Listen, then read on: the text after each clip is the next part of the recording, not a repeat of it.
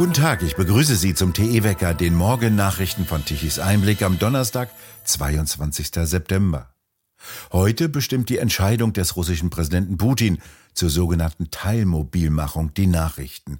300.000 russische Reservisten sollen jetzt in die Armee eingezogen werden und in den Krieg gegen die Ukraine ziehen müssen über die Mobilmachung in Russland, so heißt das neue aktuelle Gesetz in Russland. Das schränkt ab sofort die Reisefreiheit für Wehrpflichtige in Russland ein. Die müssen sich an ihrem Wohnort aufhalten. Die Verantwortung für die Organisation der Einberufung liegt bei den regionalen Gouverneuren und den Kreiswehrersatzämtern. Russen im wehrpflichtigen Alter müssen künftig bis zu zehn Jahren Haft rechnen, wenn sie die Teilnahme an Kampfhandlungen verweigern. In Russland gibt es derzeit keine Tickets mehr für Flüge aus Moskau. Direktflüge von Moskau nach Istanbul oder Erivan in Armenien sind ausverkauft. Dabei kosten die billigsten Flüge von der Hauptstadt nach Dubai zum Beispiel rund 5000 Euro, das Fünffache eines russischen Monatslohnes. Google Trends zeigt einen sprunghaften Anstieg der Suchanfragen nach direkten Flügen von Moskau nach Istanbul und Erivan. Das heißt, junge Russen, vor allem aus Großstädten, haben wenig Lust, sich in einem Krieg verheizen zu lassen, dessen Sinn sie nicht einsehen. Von heute Nacht werden aus zahlreichen russischen Städten Demonstrationen gemeldet. Auf den Straßen rufen sie mitten in Moskau No to War, obwohl der Begriff Krieg in Russland immer noch verboten ist. Offiziell ist der blutige Krieg in der Ukraine in Russland eine Sonderoperation. Auf Videos aus Moskau ist zum Beispiel zu sehen, wie eine junge, offenbar bewusstlose Frau von Sondereinheiten der Polizei weggeschleppt wird. Zahlreiche Fotos zeigen, wie die Beamten auf Demonstranten einschlagen, Teilnehmer des Protestes mit Gewalt wegtragen. In St. Petersburg kesselte die Polizei am Mittwochabend kleine Gruppen von Demonstranten ein und nahm die Teilnehmer dann fest. Alle hätten Angst, sagte ein Demonstrant. Er sei für den Frieden, er will nicht schießen müssen, doch es sei in Russland sehr gefährlich, für diese Forderungen auf die Straßen zu gehen. Im Stadtzentrum von Moskau wurden mindestens 50 Menschen auf einer Einkaufsstraße festgenommen. Die Proteste wuchsen im Laufe des Abends deutlich an. Auch in Tomsk und Irkutsk in Sibirien, in Jekaterinburg am Ural und an anderen Orten gingen Menschen auf die Straßen. Sie hielten Plakaten mit den Farben der ukrainischen Flagge und Sprüchen wie Nein zur Mobilisierung in die Höhe. In der russischen Exklave Kaliningrad sammelten sich Menschen für einen Demonstrationszug. Es gab auch dort Berichte über Festnahmen. Laut der Nichtregierungsorganisation OVD Info gab es mehr als 1300 Festnahmen in mindestens 38 russischen Städten. Nach Berichten russischer Wirtschaftszeitungen sind sämtliche Flüge von Moskau ausverkauft. Thomas Spahn, Sie beobachten für Tichys Einblick Russland. Was bedeutet denn dies? Ja, das ist ein offensichtlicher Beweis dafür, äh, dass Putin gescheitert ist mit dem, was er da in der Ukraine vorhatte durch die Teilmobilmachung oder Mobilmachung, wie es denn wohl tatsächlich in der Order steht, also nicht Generalmobilmachung, aber Mobilmachung, hat er jetzt dafür gesorgt, dass die, ich nenne das jetzt mal männliche Mittelschicht, die irgendwann mal beim russischen Heer dienen musste, äh, sagt, äh, nicht mit mir. Und ich kann das gut nachvollziehen. Wie interpretieren Sie denn jetzt die plötzliche Teilmobilmachung? Das ist ein offensichtliches Zeichen von Panik. Ja, also es ist ja, es ist ja schon absurd. Der Shoigu, der äh, zuständig ist für das Militär in Russland, der teilt heute mit, dass in der Ukraine bislang 5937 russische Soldaten gefallen sind. Im Februar waren rund um die Ukraine an die 130.000 russische, Soldaten stationiert, die für den Überfall bereitstanden. Wenn von denen jetzt knappe 6.000 gestorben sind, weil die Ukrainer sie erschossen haben, dann muss ich keine Mobilmachung ausrufen, weil dann habe ich immer noch deutlich über 120.000 Soldaten, mit denen ich dort unten agieren kann. Das heißt, die Russen lügen in dem Moment, wo sie den Mund aufmachen ganz offensichtlich müssen die Opferzahlen doch in der Größenordnung gewesen sein, wie die Ukraine sie gemeldet hat, also über 50.000. Äh, denn anders ist es nicht zu erklären, dass Russland erst versucht, äh, Schwerkriminelle aus dem Knast zu holen und anschließend jetzt äh, über die Mobilmachung auch noch äh, die Russen in diesen Krieg hineinführen will, die eigentlich Besseres zu tun haben. Es ist ja extrem schwer im Augenblick, die wahren militärischen Kräfteverhältnisse einzuschätzen. Was glauben Sie denn, wie es weitergeht? Ja, das ist in der Tat schwer einzuschätzen. Das sogenannte Momentum liegt mit Sicherheit bei der Ukraine. Sie hat deutlich gemacht äh, im Norden über Kharkiv, dass sie in der Lage ist, die Russen vor sich herzutreiben. Andererseits, wenn die russischen Einheiten jetzt verstärkt werden mit Nachschub, wird es natürlich nicht leichter, sie zu überrollen. Andererseits muss man allerdings auch sagen, das, was da jetzt an Menschenmaterial kommt, wird eine ganz, ganz niedrige Motivation haben, sich dort erschießen zu lassen. Und dann könnte es sogar passieren, dass die Front auf der Seite der Russen noch eher marodiert, als wenn sie sich einfach darauf verlassen hätten, mit den Kräften zu agieren, die sie noch da stehen haben. Ja, aber das ist reine Spekulation, äh, weil wir auch nicht wissen können, wie die jetzt eingesetzt werden sollen. Offensichtlich geht es wohl auch darum, dass ein Teil derjenigen, die zurzeit in der Ukraine stehen, äh, demnächst wohl ihre Dienstpflicht beendet hätten. Und denen wird jetzt gesagt, na Jungs, ihr seid ja schon hier, dann bleibt mal.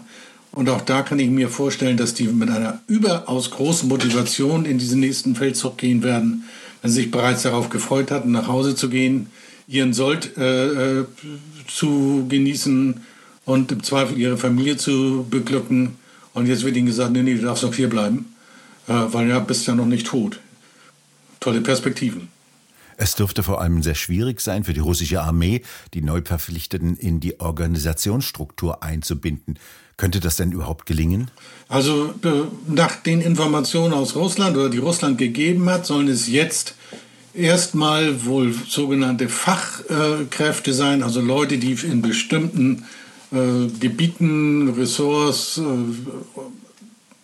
bereits Erfahrung haben. Offensichtlich darunter auch äh, Ärzte, sogar Krankenschwestern aus dem Militärbereich. Äh, das heißt, eine große Ausbildung werden die nicht bekommen. Die werden direkt zum Einsatz gefahren werden, äh, wodurch die Motivation aber trotzdem nicht steigen wird. Und vor allem wird die militärische Schlagkraft nicht erhöht. Nein, nein. Nein, wie gesagt, also äh, aus meiner Sicht ist diese, dieser Mobilmachungsbefehl das Eingeständnis des Scheiterns. Es hat nichts funktioniert von dem, was Putin sich ursprünglich vorgenommen hatte.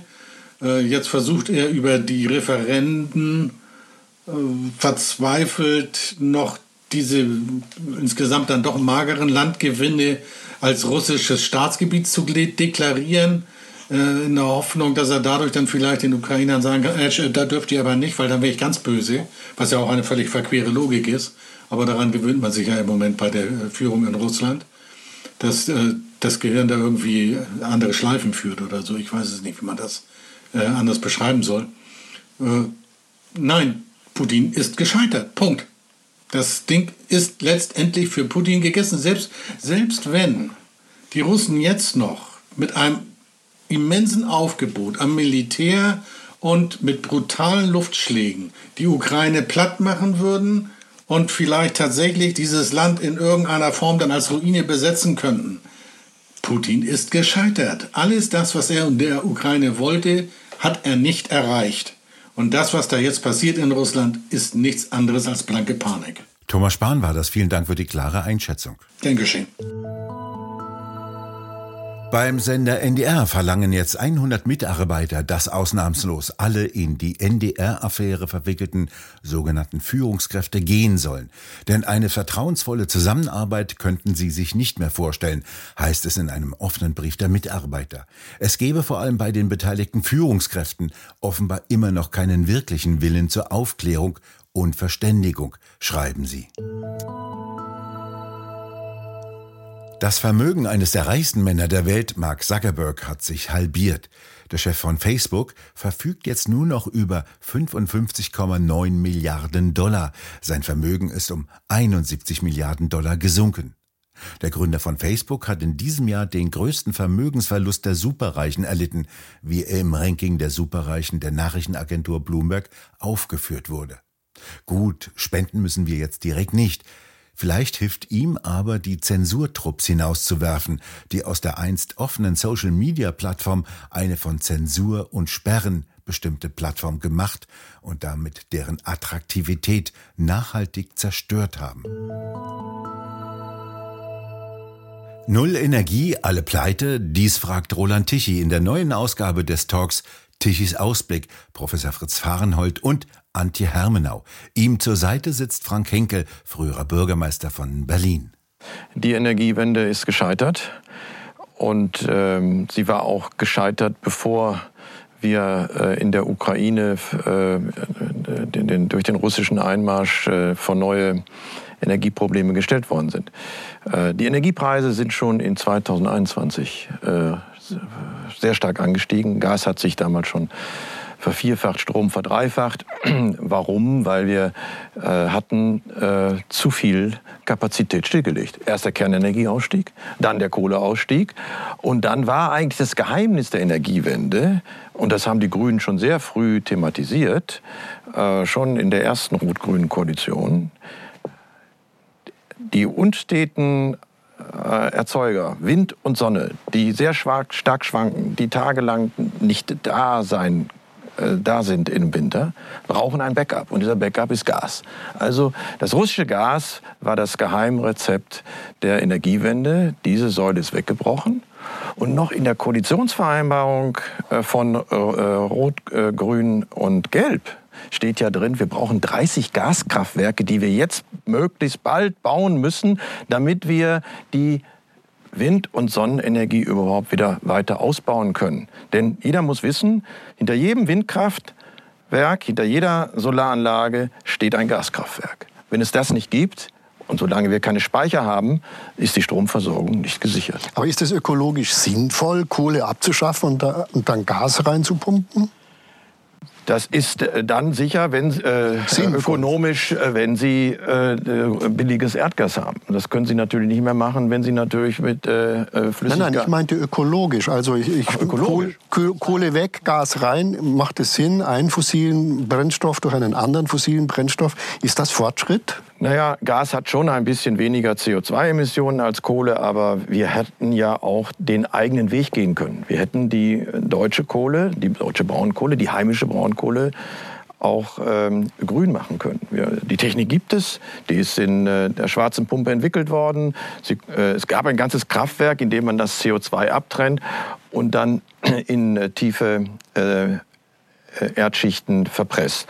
Und der norwegische Ministerpräsident hat Herrn Scholl, dem Bundeskanzler ja angeboten, wir nehmen gerne euer CO2 äh, und verpressen es bei uns. Die sind dabei. Äh, die ganze Welt entwickelt solche äh, CO2-Ablagerungen. Wir nicht. Wir wollen keine grüne Kohle. Wir wollen am Ende ja lieber aussteigen. Und das ist das Prinzip der letzten zehn Jahre gewesen, aussteigen um jeden Preis. Und jetzt haben wir eine Situation, dass es nicht nur, dass uns die Preise um die Ohren fliegen. Wir reden ja immerhin, heute haben wir einen, einen, einen Strompreis von etwa 55 Euro Cent pro Kilowattstunde. Wir reden von der Verzehnfachung.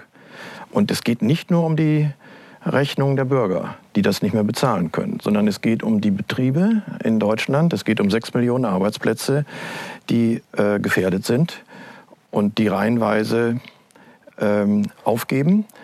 Und äh, ich sehe, wenn wir nicht, dass wir eine Perspektive haben, wenn wir nicht eine fundamentale Kehrtwende äh, machen. Wir müssen endlich mit unseren Tabus aufbrechen.